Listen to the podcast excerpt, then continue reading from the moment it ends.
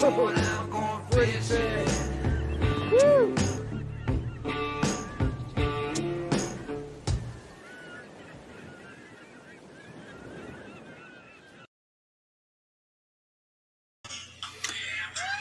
everybody, Jim Sammons here, the Kayak Fishing Show, live as always, brought to you by Ballast Point Brewing Company. It's very hot out here today. I'm very thirsty. Gonna have my all-time favorite. We're gonna get it out of the glare. Grapefruit Sculpin IPA. Cheers to y'all. Happy Friday. Hope everybody's doing good. Um, so uh, my guest today so far hasn't shown up. So uh, so we'll just chat for a little bit and wait till he actually shows up in the in the room there. Um, so uh, last week didn't do a show. Did a nice little uh, staycation here with my wife. Um, if you've come to San Diego, we went to the Bahia Hotel for a couple of days. It was very cool, right down on the bay on uh, Mission Bay, South Mission Beach. So uh, highly recommend it if you have a chance uh, or you're coming into San Diego. It was, it was a cool place to stay. Kind of old school, but uh, we had a great time. Um, I did get out fishing this week. If you've seen some of my pictures of fish, um, or at least cut up fish, uh, it was actually kind of funny. I went out with uh, my buddy Matt and Rob Rob Lang, who's a former uh, professional hockey player, and went on Rob's boat. And because the tuna fishing has been pretty good, uh, we got out to the spot and it was just filthy, dirty water. It was really weird. Um, the fish were very line shy, even in dirty water. So the guys were dropping down to 15 pound test and getting broken off. Uh, I was fishing 20 pound Seaguar gold label and I was able to land my fish. Um, the problem was we just weren't getting a whole lot of bites. So um, the uh, not the next day, but the day after, Rob Lang went out on the boat by himself and sent me this picture. 10 yellowfin tuna solo. Caught 10 more that he released. Kept 10, released another 10. We landed one fish between the three of us. And this was just two days later. So you can just see how, how things can kind of change. Uh, the key was having a lot of live bait and um, chumming and trying to get those fish. It was drift fishing, uh, no kelp patties, anything like that. And um, the fish were just up and down really quickly. Obviously, he sent me this message, said he left the bait barge at 715 and had his limit by nine. So that shows you how close these fish were. So uh, congrats to him, and uh, hopefully we'll get our boat back because uh, my trailer is still down, and we'll be able to get out and chase some tuna um, next week. Uh, I wouldn't go out this weekend anyway. You know, it's a it's a busy holiday weekend, and I'm certainly not into fishing holiday weekends at all. Um, Sean, how you doing, man? Thanks for joining us. Serge, how's things in Ottawa? And Mike Kota, great day for all. Hi, Jim. how you doing, man? Thanks for joining us here. So yeah, uh, like I said, if you're going out there, oh, we were also. I mean, I, I don't think I've ever fished um, number one hooks. I mean, I tend to fish two aught, three aught, four aught, and then I'm, you know, in a kayak, I'm always fishing like big mackerel. So I might fish a seven aught hook uh, back of the, the fish's neck. So, um, you know, tiny hooks, light line was the key to getting bit. Uh, but like I said, uh, he slayed him. We went out on Tuesday, so he went out. I guess that was just yesterday, um, and just slayed him. But there was also it's a gong show out there. There's so many boats. Um, there's been altercations with boats, you know, because these guys are drift fishing and then you get somebody comes trolling through the whole pack or ripping through. Uh, we saw a guy do donuts around another boat and throw a beer bottle at him. It was absolutely ridiculous. So if you're going out there, remember you're going out to have fun. I mean, come on. Do you really want to go out there and be stressed like that? Not me. I mean, I won't go out on the holiday weekend anyway, but like I said, it just just seemed really crazy. Um, I think you guys may have seen if you looked at the page earlier today, uh, Cyber Fishing is doing a giveaway. Uh, so you know you do have a chance to uh, win a cyber fishing uh, rod sensor. But remember, once again, and I you know I post this up every time just because they are giving you a deal if you use the code CyberJim um, on their website. If you want to buy one, you get fifteen percent off. It is a super cool item, and I've really really enjoyed having that. Um, the other thing that I wanted to show you is actually I'm a watch guy. I always wear a watch. Um, and I've been wearing these watches for I think this one's about six years old. This is the um, Hook and Gaff. This is their moon phase watch. And I mean, this thing, like I said, it's it's six years old or better. And it still looks like new and it still works like new. It's in great shape. Uh, I wanted one that was a little dressier for sometimes, so I got a black one. Um, and now the one of the cool things is they are um, now they're no longer selling uh, through uh, retail shops. They are only selling direct, which means now you can actually buy their watches at wholesale price. So where uh, you know I was getting these watches for like eight hundred dollars before, now they're five hundred. Uh, they've got this one, and I, and I saw this one, and it's a limited edition, and I just had to have it. Um, you know, it's really hard to see in here because kind of the glare on it. Yeah, it doesn't show up well at all. But uh, again, just a beautiful watch. And this one is called the King Tide, and so it has the uh, the tide phases on the watch, and it's absolutely beautiful. They're super light titanium cases, and just like I said, the one I've had for six years still looks new. So, like I said, I'm a watch guy. I've got a bunch of watches. I love wearing watches. Um, it's my my one thing of jewelry besides my my turtle and you know my safety strap. So uh, if you're interested in um, a, a, really good quality watch, um, take a look at them. Again, that's Hook and Gaff Watch Company. Um, so there's this guy who said he was going to be show up for our uh, our show uh, 15 minutes before the show started and I can see him now just dropped into the waiting room to join the show. That's all right. He's a hardworking guy. I knew he's got his own business, and um, so he. Well, we'll, we'll let him use the excuse that he probably was was stuck at work. So, um, if you guys have been following kayak fishing uh, a lot and you like watching the videos, I'm going to bring up uh, a real quick video. You you may have seen it. You've probably seen it already because I know it's been viewed a ton of times. But this is my buddy Josh Dolan on just a big alligator gar. And when you catch one of these fish, they're a handful. So I'm going to bring that up onto the screen. Boom. Well, let me change this so it doesn't. Uh, let's do that. There we go. So um, there he is pulling on this thing, and I'm going to start this. It's just a real short video. Like I said, you may have seen it before, but it's super, super cool.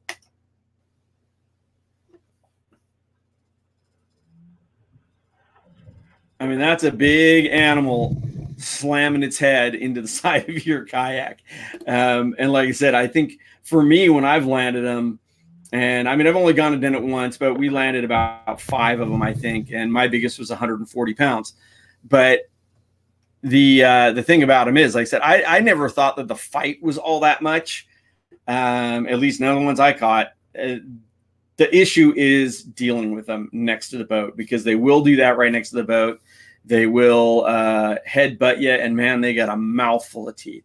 So, with no further ado, I'm going to bring up my buddy Josh Dolan. Have rods will travel. Josh, Jim, what's your excuse? Man, look, if you know anything about me, you know I'm never on time. All my friends will tell you that. I'm always late. I apologize. Traffic, work, you know the deal. But anyway, how are we're you here now. Uh, good, good. It's Friday. Uh, work week's over with. Time to party, so we're good to go. No complaints. Yeah, very cool. So, like I said, people, if, if anybody who's followed Josh at all, he's uh, what I've seen. I mean, he's hardcore. I mean, the guy will drive for hours on ends to get to a fishing destination, sleep in a parking lot, uh, to be on the water early, go fish in freezing conditions. Um, I mean, hardcore. Yeah, you are the epitome of hardcore. in my opinion. I appreciate that. It means a lot coming from a guy like you. No, but uh, yeah, man, it's just uh, you got to make sacrifices to do what you love to do, and uh, I can't afford hotel rooms everywhere I go. Um, I can't afford to fish when the weather's nice. I got to fish when I can. So that usually means fishing when the weather sucks and sleeping in your truck when you have to and all that good stuff. So just part of it, man. You, uh, you, how do you sleep in a truck? I mean, you're a, you're a, you're a kind of a, a, a large guy. Yeah. Um, luckily, I fit into the vehicle okay, and the fact that I am a large guy helps me with that extra padding. I don't have to worry about it too much. It's just it's it never gets any easier, and it's never comfortable, and it's never fun. But I mean, I don't know. I've had guys telling me, "Man, why don't you just get a tent? Why don't you do this, do that?" It's just if you set up a tent, then you got to take a tent down. It takes too much time. So, uh, Walmart parking lots are my home away from home. No matter where you go, you can always count on being a Walmart somewhere, and usually they won't kick you out. So it's it's not too bad. So where do you stand on this whole um, Chick Fil A versus Popeyes chicken sandwich thing? Um, Chick Fil A all day. You don't you don't you don't go to Chick Fil A for the food necessarily it's it's the kind people that make you feel like you belong. It's it's it's just uh, you know right. It's it just has everything to do with customer service. In a world where people are mean to each other, it feels good to to go to an establishment where people might care just a little bit. So that's interesting. I, I've honestly I've never been to a Popeyes and I've never been to a Chick Fil A. Right. So I, my my argument there was like people were like arguing over these stupid sandwiches, and I'm like, you know what? I don't have to go to those places. You know why? I have Mexican food. Dude, I I would be 200 pounds heavier than I am now if I ate Mexican food as much as I want to. It's ridiculous. I love Mexican food, but the only gripe I have with Chick Fil A, man, is they're not open on Sundays. And anybody watching this has had that same feeling where Sunday rolls around and you get hungry and you're like, man, I could go for Chick Fil A. And too bad, so sad, they're not open. So, you know, whatever. So you are you are in Virginia. Yes. Um, you're uh, also friends with our buddy Wes Siegler, Siegler Reels. Yes, I am. And yep. uh, you know we have some of the same uh, sponsors, Jackson Kayak and Yak Attack. Yep. Um, you, you're uh, you but your thing is really kind of going after. I mean, from what I've seen, and we did have a chance to fish together for a few days. Right. Um, unfortunately, we didn't have good conditions, but yeah. uh, which is typical for whenever I'm going on a shoot anywhere. Right. But you've caught a lot of really big uh, catfish. But I mean, it's because I mean we'll get to the alligator gar thing in a little bit, but right. kind of big catfish is kind of one of your things, isn't it? Yeah. Um, the cool thing about living in Virginia and living where I live in Virginia, which is Richmond, um, we are central to tons of of vastly different fisheries, but all um, exceptional fisheries. But the top one that Virginia is primarily known for um, worldwide, I would guess you'd say, would be uh, the blue cat fishery and just the catfishing scene in general. Um, the James River pumps out upper 90s fish, mid 90s fish regularly. Um, and there have been triple digits caught on the James, but uh, Virginia is home to the world record blue cat at 143 pounds. That was caught out of uh, Buggs Island Reservoir, um, which is on the Virginia North Carolina border. But yeah, man, I just uh, I was fortunate, like many of the fishermen uh, that live around here. We were brought up in an area that's very rich um, and in different fishing opportunities, and just catfishing just happens to be one that's right at the top. So, yeah, um, and what you were telling me recently, you've kind of discovered a new fishery there that seems to be growing. Uh, with uh, was it snakehead? Yeah, so the northern snakehead, uh, they're they're a species that has a lot of controversy around them, which some, if not most, is justified. Uh, they showed up somewhere around 10 or 15 years ago um, in that DC, Maryland, Northern Virginia water, and they've just continued to spread and primarily spread south just because we're warmer the more south you go, obviously. But man, it's just one of those things where um, the mainstream media, if you want to call it that, but um, the mainstream media and and fishermen in general didn't understand the impact and it, just like anything that's new and kind of um, uh, unsure everybody freaked out right away everybody you know decided that these fish needed to be eradicated and they Well, still they probably thought it was going to be another Asian carp kind of thing. yeah yeah or i mean um, as much as the blue cat fishery is great here it's kind of the same problem and that's when you come to cat fishermen that's kind of a touchy subject because they love the catfish and i get it but you can't go into downtown richmond and put any sort of piece of bait on the bottom longer than maybe five minutes without some sort of catfish i know that wasn't the case when you came that doesn't count. But we just have so many catfish and when you're talking about an 80 pound blue cat there's nothing that can really uh, harm her. So once they get over you know five or ten pounds nothing eats them anymore. So the river's just filled with with tons and tons of catfish. And you know this kind of played into the snakehead thing. They were afraid they were going to take over and um, they were this you know frankenstein fish that can walk on water and or you know walk on land and, and live outside of water and just spread rapidly. And um, that is there's uh, some truth to all of that in certain degrees. And um, they can be detrimental to certain ecosystems i'm sure. But overall um, virginia department of game and inland fisheries have been doing a study on these things for years now. And the majority of which have shown no real ill effects of those fish. Um, obviously largemouth bass is the big game, fish anywhere. Um, and that was kind of uh, the talking point on it is they're going to affect the bass fishery in a negative way. They're going to eat bass fry. You know they're, they're going to be detrimental to the bass fishery. Well come to find out the opposite is actually happening. So snakehead spawn uh, a few times a year. They have fry balls. They are an aggressive fish but they're not very good at protecting their fry in a sense so you can go along the bank and see you know one pounders on up blasting these bait balls of snakehead and and feeding on them so kind of the the adverse reaction is really happening where instead of the snakehead are eating all the bass the bass just have another um, form That's of food That's, so yeah that's really interesting. Let's say hello to a couple people who are watching. Uh, Reginald, how you doing? Thanks for joining us all the time. Dave, you as well. Uh, watching from Ottawa, packing up for some fishing up in Lanark Highlands. I'm not sure where Lanark Highlands is. Um, I've probably been there, but I can't even think where it is. Um, Eric, how you doing, man? Dave Thompson, dinosaur. I'm assuming you're talking about his big old alligator gar we showed a bit ago.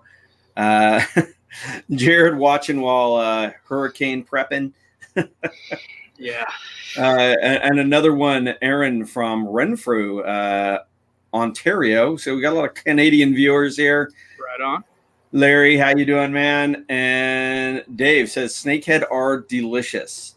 I can't say I've ever eaten one. they i haven't either i, I have my my snakehead knowledge is very um i wouldn't say knowledge i'd say experience my snakehead experience is very uh surface like i'm just now getting into it my friends are way more experienced than i am i've had a good uh, spring and summer of targeting them but um but yeah they are some of the best freshwater fish you can possibly eat uh, Really? nice flaky white meat yeah yeah they're good stuff man a lot of people think bowfin and snakehead should be more or less the same thing, and they're not. Snakehead are much much better to eat. So it's two different parts of the world, and um, But they're snake the, the, the main thing is they're, they're a fun fight. They're aggressive. Oh, yeah. They they hit top water. Yeah. Um, you know they'll jump out of the water and they're they're, they're fun. yeah, uh, everybody loves top water. That's always a plus. Uh, our big thing thrown around here are um, Teckel frogs. So whether it be the sprinker, honker, whacker, they got all those names. But um, a moving uh, surface frog, something you can throw through lilies and bring it over the top of hydrilla, stuff like that. Um, my favorite part about all of it is just the wake you get from these fish chasing bait in shallow water. It's like somebody fired a torpedo and it's coming right at you. And the anticipation anticipation is just through the roof on it. So it it makes for some uh, for some exciting fishing. So Very stuff. cool. I saw. I, I was looking at your uh, Facebook page a little bit. weren't you just down in uh, Florida? I was. So I got in right under the gun before the hurricane tries to wipe them off the map. I guess I haven't been following it too much, but I don't think it's getting any better. Uh, but yeah, we we um we're fresh off a trip to Florida. Uh, we had, my buddy Brian Thornton and I um, had been planning it for roughly a year. Um, he's actually the guy responsible for that snakehead video and that, I mean, the the alligator gar video and that catch. Um, I, I link up with him every year when I go down to Texas, and he and I just have a good friendship. And we decided this year we weren't going to get muddy and sit out in the Texas sun all week. We were going to go somewhere nice. So we made a trip down to Pensacola, Florida, uh, with our significant others, and we spent a week there. Um, the original goal was tarpon, but when we planned it, we kind of planned it a little too late, so we just missed those guys. And uh, the water is super warm, so we didn't get any kings or anything. But we got big black drum, and they're always fun to a certain extent, but they're slimy and they smell bad, and it's just it's just one of those You know, huge what, fish. I, you know what though? I'll I'll take a black drum all day. I mean, yeah, I don't think they get the respect. I mean, people call them the big ugly. I think they're a big badass fish. You know. it was fun. Uh, I, I got to give props to to Lewis Anderson. Um, he's a fellow Yak Attack guy. We got down there and we kind of realized we weren't going to be able to do what we wanted to do, so we hooked up with Lewis and uh, he put us on this big black drum, and we're literally you're fishing right next to heavy cover like pylons and stuff, and you basically I have those Siegler LGs you have them locked down and once you get one on you just start cranking. And i mean you're putting full drag pressure and it's just a tug of war. No no drag pulling or anything like that. You either get them and get the better of them right away or you're going to get broken off. So it, it was uh it was like a cage match man. It, it was fun. It was a very uh hard-nosed fight right away. Were you uh you uh, bait fishing or lure fishing? we're bait fishing Yeah. so we, we took the easy way out, but uh, we, we dropped baits down, and it's just kind of a weird thing, man. Same type of deal like if you're sheep's head fishing, just drop a bait straight down, wait for one to show up, and uh, they usually would right about the time you least expect it. I had a few break me off on pylons and stuff when I wasn't looking, so it uh it, it's Well, I- it's fun stuff. you know Jameson Redding. Um, you know he fishes a lot with those uh, cranka crabs. Yeah. and it, it those those things definitely work for the sheep's head and they work for the drum. I mean, they just they they're just a sometimes almost a not fair lure because Yeah. they, they they work so well. So Yeah. if Yeah. you get it, I've been wanting to get my hands on some. Uh, we have the Chesapeake Bay Bridge Tunnel here, which has, I would say, some of the biggest sheep's head in the world. And uh, I would like to use those and get out and, and give them a try on those sheepies out there. But too much fishing, not enough time. Yeah. what it comes down to. So, Uh, Jean Wilson, hi Jim and Josh. Might have to watch later on the river with iffy reception. Excited to hear your chat. Thanks for joining us, Jean. She's like the the big kayak fishing cheerleader. I tell you what, uh, if she catches another big bass, you might just need to kick me off of here and just get her on. 'cause, dude, I've not seen somebody catch so many tanks. That's crazy. Yeah, she's. Uh, I've seen some of the pictures of what she's been doing, and uh, we've. I've never met Jean, but uh, everybody uh, speaks very, very highly of her. Um, Oh, yeah, so for it's very cool. So, um, I was like, I was gonna had something in my head. I was gonna ask you, and then that question popped up. Um, the uh, the alligator gar thing. Um, what what prompted you to want to go down there? Because I think I had never really thought much about doing alligator gar until I'd seen you had done it, Right. um, and it, it's it's a pretty impressive fish. Yeah, I all everything I do. Um, you know, I'm I'm relatively young compared to my peers, um, but everything I do kind of spans back to my last few years of high school, which was about ten years ago now. So that is right about the time where Jeremy Wade, River Monsters, all is, that. is that stuff- when Liz Siegler was your gym teacher? no, it's a little farther, but as you can see, she did a great job. But dude, I we need to tell that story before we get off of here. But uh, but no, man, um, it was just one of those deals where I was getting I, I was heavy into playing sports uh, when I was in high school, and as I was transitioning out, I always had the love for fishing, and and it, it kind of got um, motivated by the whole river monsters thing. As as kind of cliche as that sounds, the most fishermen I I look up to Jeremy Wade, and I know a lot of his stuff was. Uh, theatrics for television to get the non-fishing viewer in there. But um, I've read a lot of his books, and and that's kind of where the inspiration to chase the alligator gar came from. Seeing that stuff and just having that desire to chase the biggest fish, uh, or one of the biggest fish we have in North America. So um, my original trip to Texas was in 2014. Um, it was pre crazy alligator gar video and huge fish. It was uh, where I first met our friend Bubba Bedre. Um, I ended up taking a 95 Ford Ranger, driving it 21 hours straight from Richmond, Virginia to East Texas, uh, fishing solo on the water for a week. I landed a six footer on my last day. It was crazy camping out, sleeping in my truck a lot. I mean, it, it was the hardcore thing. Like that's what kind of got me started doing all this stuff. And then on the way back from Texas, my transmission blows up in Talladega, Alabama at like 12 a.m. So it's it's just it the Texas thing, man. I, I seem to find this um, desire everywhere I go to just want to be there longer. And Texas, especially East Texas, has really hit me that way. It's just for somewhere that's has so many people in the state of Texas and everything. It's such a wild place once you actually get onto the water. I mean, you're right. talking javelinas and wild pigs and cro- or alligators and these huge alligator gar and all that stuff. It's just um, it's a miserable place, and it's probably one of the most miserable places in the country to be in August.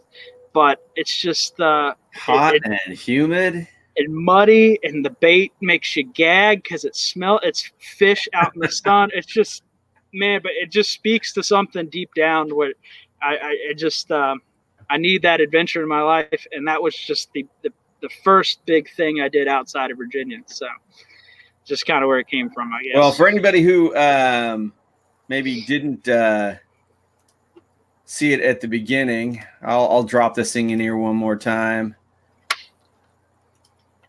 get a couple buttons there because apparently I. So let's. Uh, here's this video one more time, and this is a big old alligator gar. And you can see why they're called that. Man, they sure look like one when they got that mouth open like that. Oh yeah. And, and the thing that gets everybody about this video, which they can't believe, is the fact that I didn't flinch. And what they don't know is that was about the fifth time that thing had jumped by that point. And alligator gar like you said, they don't fight super well initially, but once they start getting that top of the water column, they know something's up. They're not used to that. So once they get up and their nose breaks the surface, they know things are not going well, and they do that. And it, it's if your appendages are anywhere close to that, you're in trouble. So yeah, I mean their head is like a giant brick. Yeah, I mean it is so freaking hard. Yeah. I mean, just that where you see him just wagging that head from side to side, when that hits the side of the kayak, or because I had one do exactly the same thing to me. Yeah. and um, I mean, when they hit the kayak, if that was to hit you and those teeth are out there, man, it, it can oh, yeah. certainly certainly do some damage. It's like having, you know, a couple of wood saws just thrown in your direction at any given time. and the thing about East Texas, which your viewers may or may not know, when you're out there on the river, you are a solid hour at least from any sort of medical attention that's going to help you if you get ripped open by that thing. So it's it's kind of one of those deals where you got to be able to accept anything that might happen when you're chasing something like that. Yeah. So. Hey, we got a, a hello from Bubba Bedre, our good buddy. If anybody is interested in getting down and catching these fish, whether it's from a kayak or a boat, Bubba Bedre is the man. I mean, uh, I'm friends with him. He's he posts almost daily another monster he's got. Yeah. Bubba is the dude. If you're going to Texas and you want to chase these things and you're not a psychopath like me, you want to get with somebody that knows how to catch them, Bubba's the dude. Absolutely hands down. The whole deal about that 2014 trip I took, Bubba, about three days into that trip, this is three days with no bait. I got some bad information right away. I thought bait was super easy to catch. It was not. So I went three days down the river with no bait and no ability to catch any fish. And Bubba at the time had this huge mega cab Dodge, and he pulled up right to the edge of the river, the riverbank, which is about a 60 foot drop straight down. And he winched my kayaks up and out, got me some bait, and then got me readjusted into an area where I would catch fish. So Bubba is solely responsible for helping me get that original fish back in 2014 that sparked the desire for me to come back every year. So if you want big alligator gar, Bubba's the dude to go with. Yeah, no for for sure. Like I said, I mean, if you follow him on uh, Facebook and like I said, just you'll just see every day he's posting more and more of these these huge, huge fish. Right. Um, and he does it. Uh, you know, it's all catch and release, and you know, try. And actually, what I've been impressed, he's also been showing quite a bit of not getting them on bait and actually being able to get them on lures. Yeah, which is super impressive. Especially if you've done it, you know how hard they are to catch when you're just chunking bait. Getting them on lures is just next level stuff. It's it's pretty crazy. So I think I think my hardest part, like I said, I, I fighting them. I, I, you know I've caught a lot of big fish. Uh, they aren't a hard fight. They're a handful next to the boat. Yeah, you know because that's when they go nuts, and you and then just dealing with them. You know if you are going to land them. Um, you know, we discovered that the best way to do it was literally to then paddle them into shore, yeah. and then you could land them on shore the same way we do it when I've done sturgeon fishing. Yeah. When you caught a really big one. But I think the hardest part, and you you may agree or not, you have to be so freaking patient. Uh, as your line starts going out. yeah. Yeah, it's it's it can be incredibly aggravating. Um, luckily, I I've we have long nose gar here, and you have to kind of do the same thing. You have to wait a long time. So I come from a background where I target gar here regularly, um, so I was used to that part of it. But what you don't account for is you're fishing, and there's nothing you can do about it. You're fishing a river that has so much garbage on the bottom as far right. as debris, um, just whole yeah, hundred year old trees have been washed in. So you know, I think every trip I've been down so far, which is I think four different years I've went down now, every single trip I've had at least one fish, a, a decent sized one, go under a limb to where you have to, and this is kind of the part that most people can't comprehend. If they go under a limb, more chances than not, you have to cut your line, let that fish swim through, and then reattach your line do a line to line knot once they're through that obstruction. So when you're talking about a fish that at any moment, any little sound or anything could set that fish off running at a, a pace in which you can't keep up with because you're in a kayak, you could lose that fish altogether. So it's one of those deals where the fish is going through a tree, you cut your line, you got to do a quick overhand loop knot so your float and everything doesn't come off, and then you send that through and just kind of – pray Hope. to the fish yeah pray to the fish gods that it's all going to work out and it'll pop up somewhere and you just got to go retie and make it happen. So it's there there are certain nuances about it that are very like make or break when it comes to landing big fish like that. Right. So, I, I never had to do that but i mean i could certainly feel my line going under trees yeah. and i remember i had one where it went under a tree and i managed to work him back under the tree yeah, uh, I got very very lucky. Um, but like I said, they are they're such a handful, and yeah. and you know I I always say you know I say this anywhere we go is if you're going someplace you're not familiar with the fishery, even if you're going to go for a week, hire a guide for at least the first day. Yeah. To kind of get you dialed in, and that's what you, what Bubba did for us. You know, it yeah. was such a learning process from you know him helping us land the first fish to my last fish, actually, like I said, towing it to shore and landing it myself. Right. So, yeah, it was one of those things where I I had been turned on to Bubba from the River Monster stuff, so I followed what he was doing, and I followed some of the other guides. And me being in Richmond, Virginia, which is a couple thousand miles from there, I was able to on my own decipher where I needed to be, what bait his, you know, he puts out videos on rigs and how to catch them. And I, I absorbed as much knowledge as I possibly could before I hit the road going down there. And it, it helped me get in the right area, but I needed his help to just get over the edge into catching those fish. So it definitely helps um, hiring a guide, especially like if you don't have a lot of time and you're just in there, you know, you're trying to make something happen immediately, it's definitely the way to go. I take pride in, in trying to figure it out myself on most of the species I go for, but sometimes you can't help it, man. You just gotta gotta get that extra help from people that know. Yeah, and and even things like uh, I mean, if you if you're you know dead set against uh, hiring a guy, definitely doing your research, yeah. talking to locals. You know, if you can talk to the local tackle shop, yeah. you know they're going to give you uh, the best insight, and that, that's the true for any fishery, anything, anything. Absolutely.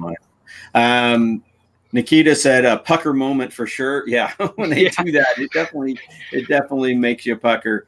Uh, Mark Randall uh, is watching on our YouTube channel. A good name for it. Looks like an alligator. Looks like the fight is a large halie goes crazy at the surface. Yeah, except like you said, I mean, this thing's got an open mouth full of teeth that yeah. are just gnarly.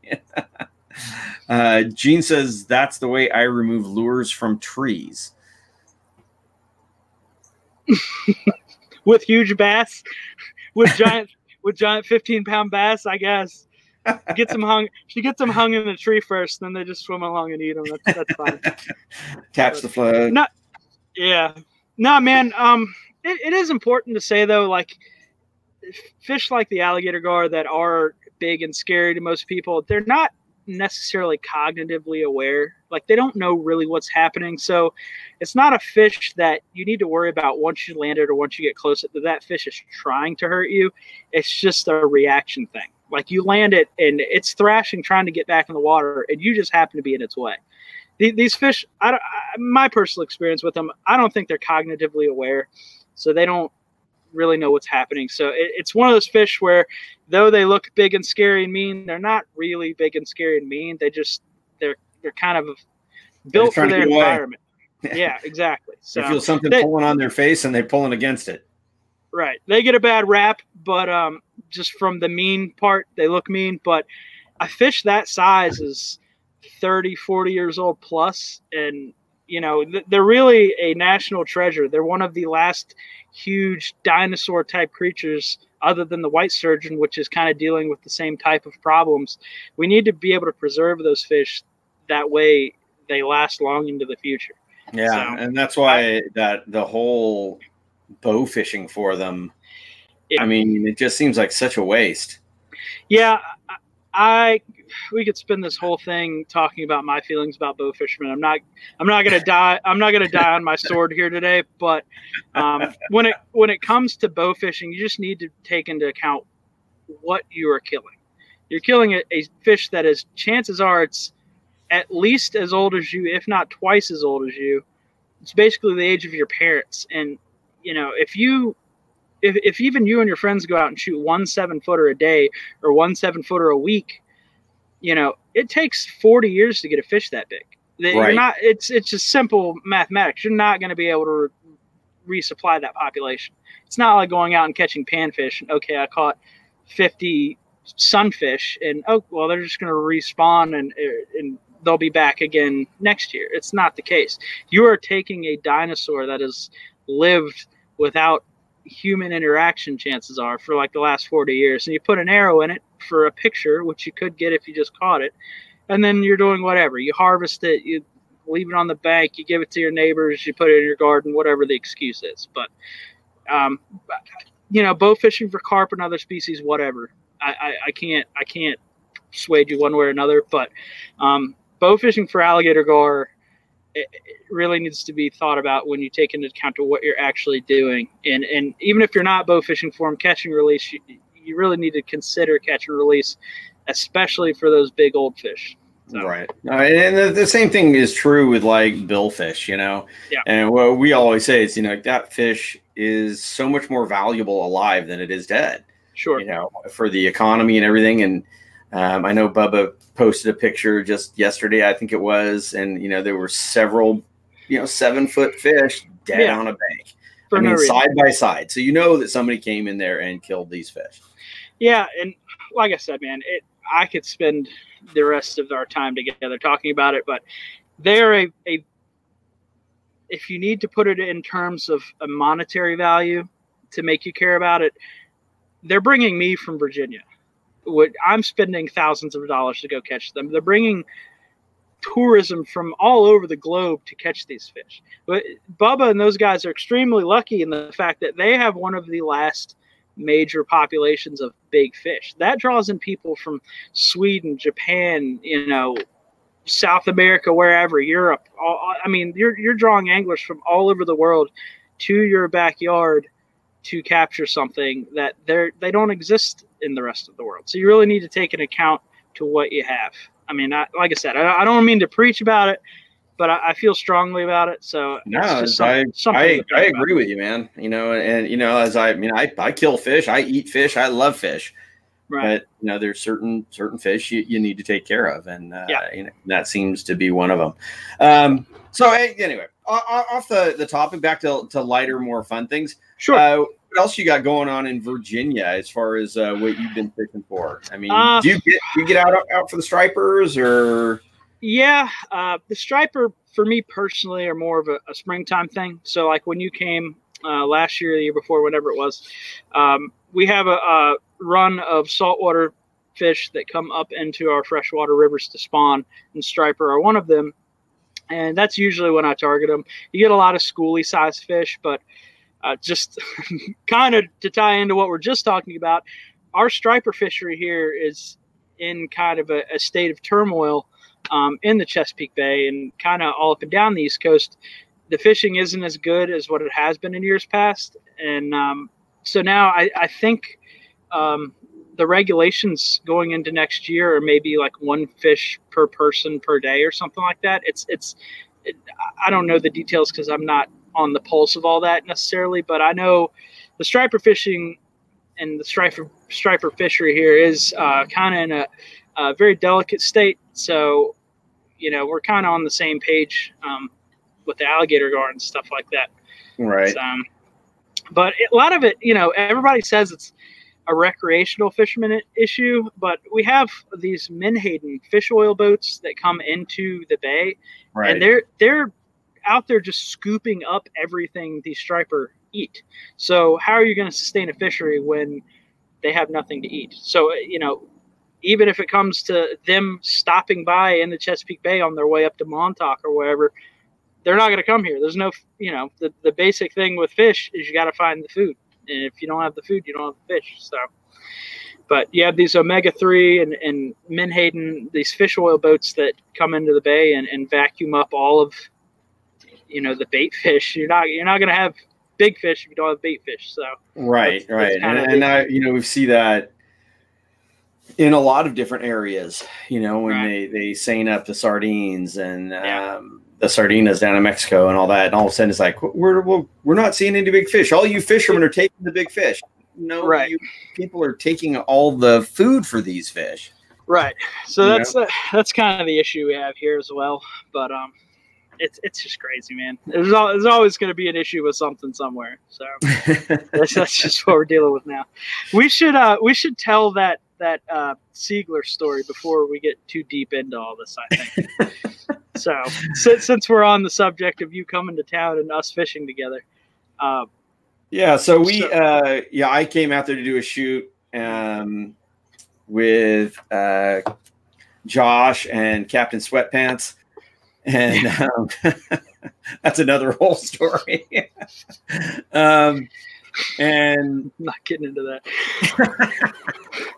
but uh, so uh, we got to hang out with with Wes uh, Wes Siegler. You know, he's he's a very good friend of mine, and uh, like I said, you know, sponsors Josh, and um, so we stayed at his house, um, and uh, we were sitting around I don't know if you're having drinks and dinner and and whatnot, and so what, it, yeah. So it's important to note that Jim and I had fished for about two days prior to this uh, moment happening.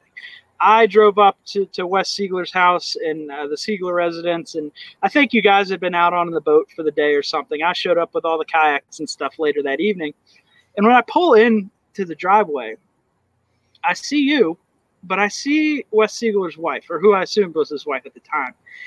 And she just looks so familiar, but I could not put a finger on it. I, I just you know what are the odds I know somebody? I don't. I that part of the state I don't spend a lot of time in. So there was chances of me knowing this person are next to none. So we're getting acquainted with everybody and everything, and, and the night rolls on, and and uh, Liz, Wes's wife, was uh, in the kitchen getting dinner ready for everybody, and we're just kind of around shooting the breeze and stuff. And then the name Siegler started running through my head, and then it just kind of clicked like a light bulb. But I think also Wes was talking about uh, his time he spent in Richmond as well. They were residents of Richmond for a long time. So it's like, okay, they're residents of Richmond. I know this person somehow. Like I have to now. They spent time here. Richmond's a small place. I know this person. Well, come to find out, in in a rush, it all hit me at once that Wes Siegler's wife, in the time they spent in Richmond, was my fifth grade, probably first through fifth grade, all of elementary school, my physical education teacher. so about this time it hits me and I go, oh my gosh, and like I'm I'm telling everybody everything, and I I don't I think Liz just took it in a wrong way, but she just she didn't take it well. So it, it was just. Oh, she it was, took it great, but she I think what it she it, aged her very quickly. yeah, which I didn't I didn't mean to do, but it, it was just really funny. Wait a minute. Like, were, were, you Mrs. Siegler at something elementary school? Oh my god! And she just like, oh my god, like like reverse deer in the headlights. Like I said it, and she just did not move, and you could tell she was like, "Oh my god, you know, you're dead to rights. You can't do anything about it now." So oh, it was just. God.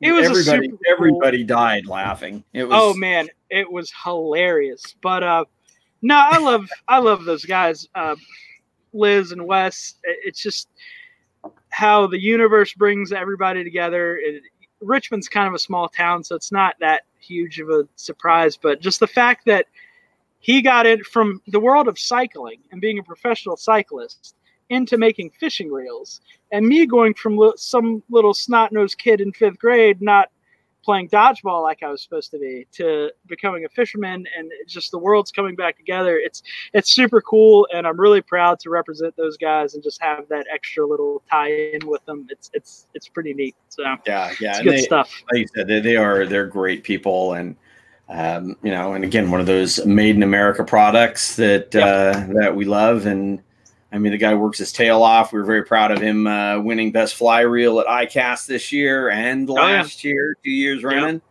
So, um, I, I mean, wish been, I was a better fly fisherman. Oh, that, dude. That, that, way I could utilize that product. But oh, well, you know what? I was talking to him because he was down in Florida last weekend, the weekend before, something like that. He went down uh, down to Clearwater, right. uh, fly fishing and he said he was talking to the guy, and the guy just goes, "I just stopped setting you up at 60 feet because you were overcasting everything." Yeah. he goes, "So I yeah. put him up at 100 feet," and I mean, the guy can cast it so freaking far. Yeah. And you know, I went on a, a trip with him down there, and we were fly fishing, and it's like, you know, he's shooting at 100 feet, and I'm barely making like 35. yeah, I, I've I gotten. I've gotten really good at roll casting, and that's about as far as I can go with it. So my, my fly fishing experience comes out of necessity and needing be, to be able to target fish that I can't get on conventional gear. So I'm, I'm not a I'm not a uh, cultured fly fisherman. No, nor, nor am I. I mean, I like it, and when you right. catch fish, it sure is fun, yeah. and you can see. But man, I don't think anything frustrates me more than fly fishing because. I mean, I'll make a million great casts until I need to, and then yeah. I wrap the line around my head and the rod, and catch it on the kayak and the wind yeah. blows it. You know, it's like it drives me crazy. And then here, here's a funny Wes story. We were we were at uh, uh, Long Beach, Fred Hall show, and we're walking back to our hotel, and he's got his fly rod, and he's walking down the street of Long Beach, California, casting a fly rod at homeless yeah. people. He's like, he's like, I can lay that line down right next to this this homeless guy laying in the sidewalk, and he's oh like God. casting it down the street. It's just like that's yeah, it. Good laughs, a lot of lot of fun. I'd um, be ripping people's wigs off and stuff if it were me. so you don't want me doing that type of thing. But my wife says Liz loves this story. oh yeah, I'm sure she seemed to really appreciate it at the time. uh, yeah, she she I said I think it just kind of uh, aged her a little bit, or Oh yeah. it, it was funny. And of course, she's much younger than I am. But uh, Greg Riddle says, "Hey Jim, thanks to you, Jeff Little, Torqeedo, and OEX San Diego, I got my 403 AC last week. Yeah, those things are awesome. Um, that's that's a fun little motor. What's your feeling on motors on kayaks, dude? Um, it's like standing on the tracks in front of a train, man. It's happening whether you like it or not. So, I, I, I will say this. Um, I purchased a boat about a year ago, a little over a year ago, and from the time I purchased that boat till recently, I hadn't touched my kayak, and I felt bad about it because I kind of my foundation is kayak fishing, but the it kind of hit me uh, about midsummer that I want to start doing these kayak bass fishing tournaments, and that has kind of um, injected that desire to get back in the seat of a kayak. And, and I've, I've been doing the, the KBF stuff here in Virginia for the past couple of months. Right. And uh, yeah, as soon as I can get a, a motor on that thing so I can compete properly, um, I'm, I'm all for it, man. It's, it's, you're not going to do anything about it. You know, it's, it's happening whether you like it or not. It's not, there's plenty of other more important things to worry about. So Yep. I'm, I'm all for it. I Like I said, don't don't tell me how to have fun. If I put it on there and I'm Yeah. having a good time, like I said I still don't think they should be in tournaments personally. Right. But if if everybody's allowed to have one in the tournament, the, it's an even playing field. Okay, Yeah. whatever. That's that's the tournament organizers' uh, prerogative. and, and I, Uh, but for day to day use, day in and day out, Mhm. they're fun. Yeah. I mean they're they're just super fun. Yeah, I mean, I experienced that um, in the tournaments I'm fishing. Uh, obviously, I haven't invested in any sort of motor for it yet, so I'm still paddling. Not even pedaling. I'm paddling, trying to compete with guys that have these motors, and you know, it does give you an advantage. I don't care what anybody says. If you can beat me to the same spot I want to fish, and you can destroy that spot before I get there, gives you an advantage.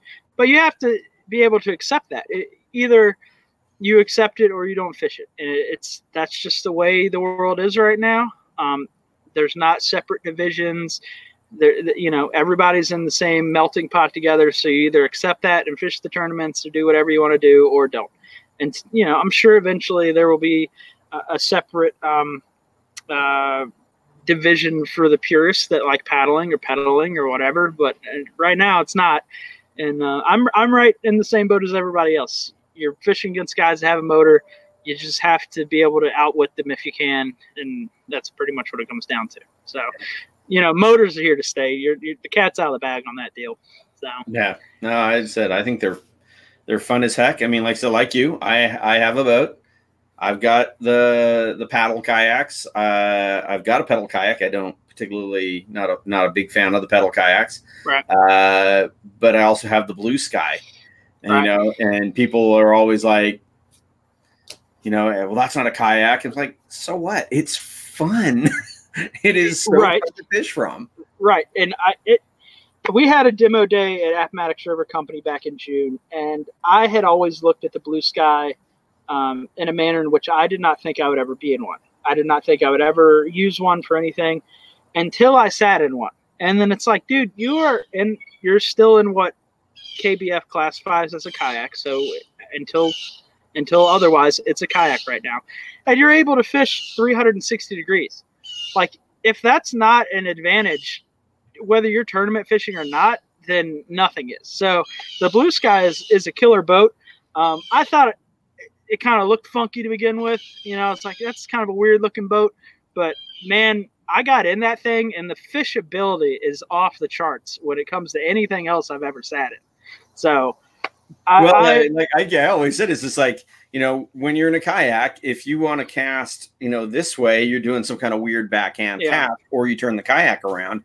You know, now it's just like, oh, I can turn in my little pivot seat. yeah, it's it's just so fun to fish from. it was it was wild, man. And like I, I wasn't even fishing at the time. I just got in it just to check it out. I'm like, man, I can't leave this without at least getting in one before I you know, I dismiss it. And I got in it, and I'm like, dude, if I'm gonna do this kayak bass fishing stuff, I need to be in this thing because it it it is tenfold better than sitting in a kayak seat and having to paddle or whatever and reposition yourself. And it, and you have that entire deck you can walk around on. You have tons of storage space, which is something that I'm kind of dealing with now from going from the kayak to the John boat back to the kayak. I can't bring as much stuff. It's like okay, but having that whole platform and those those tanks to store stuff, I mean, you got plenty of room.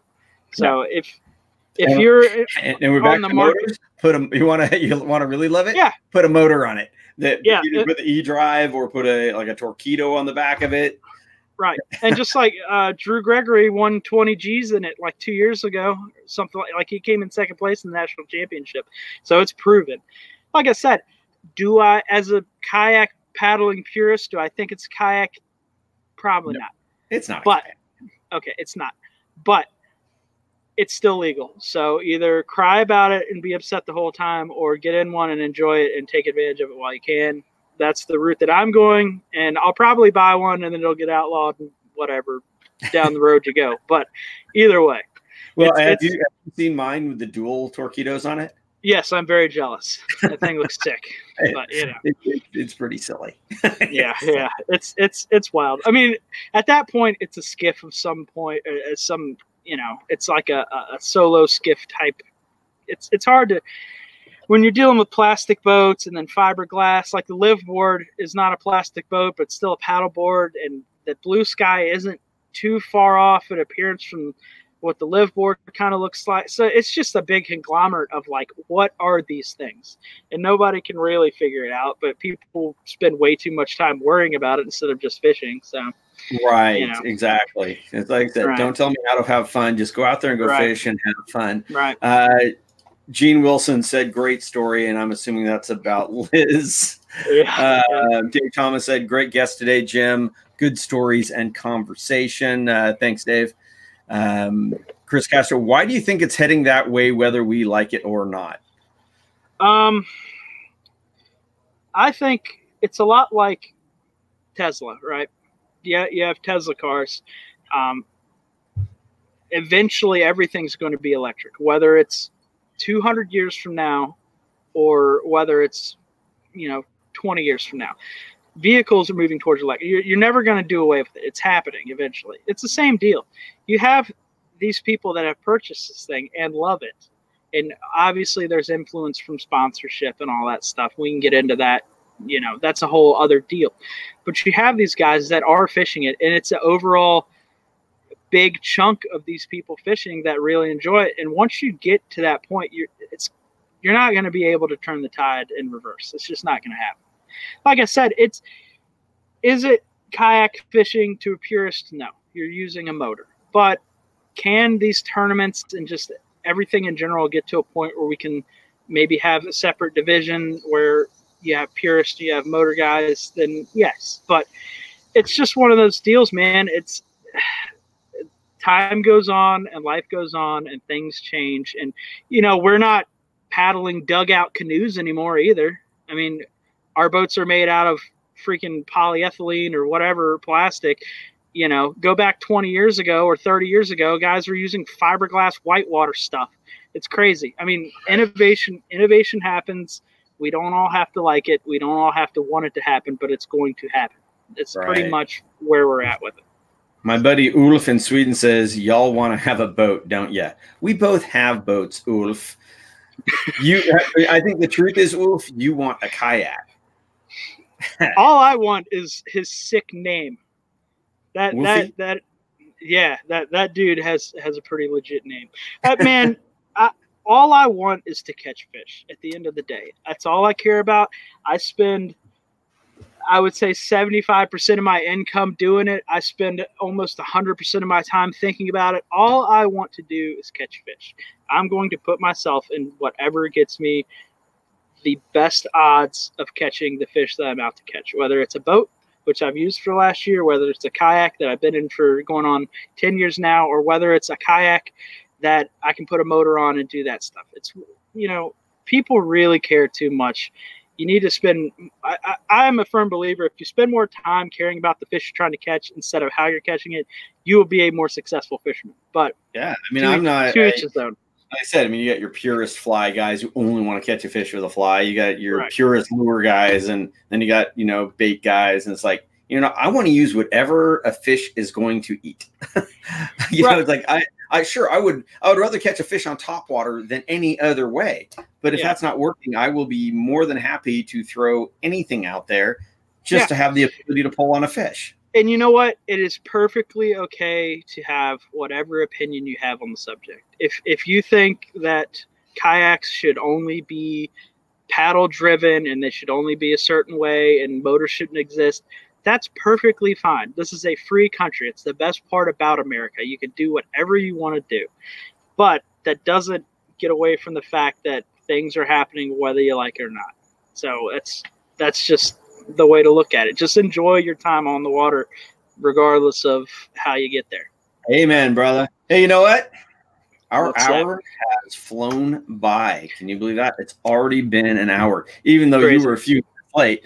But But you know, I, I can't break tradition, man. I can't break tradition. so uh, with that, Josh, if people want to uh, follow you, I know you have your Instagram, uh, have rods underscore underscore will travel. yeah, somebody beat me to the uh, single underscore deal, so two underscores. But um, that's where I, I provide the majority of my content, uh, whether it's you know keeping people up to date with trips or, or just fish pictures, whatever. That's the majority of it. Uh, I am still filming stuff and I'm stockpiling stuff for my YouTube channel, but I'm one of those guys that I don't want to move forward with it until I feel like everything is the way it should be. So I, I have four years of footage backed up, ready to go. I just got to get off my tail and get the editing, which is super time consuming. But I hear you. anyway, Uh, well, anyway, Josh, I really appreciate you coming on here. Um, Absolutely. it- it was a lot of laughs and a lot of great stories, and Yeah. uh, I'm sure everybody enjoyed it. Um, I'll be uh, chatting with you again soon. We know we'll try and figure out how we can get out there, go chase after those uh, snakehead with you. Hey, uh, door's always open, man. Whenever you're ready. All right, man. You take care. Thanks for having me. All right. Well, everybody, thank you so much for uh, joining us. That was a really fun interview with Josh. Like I said, super fun guy to fish with and a very, very good angler. Um, remember, the show was brought to you by Ballast Point Brewing Company. And if you are going out on the water this week, please remember to wear your PFD. Be safe out there. You know, it's going to be holiday weekend, a crowded weekend. So make sure you're wearing your PFD. Take all the necessary precautions and keep your paddle right side up. You take care now.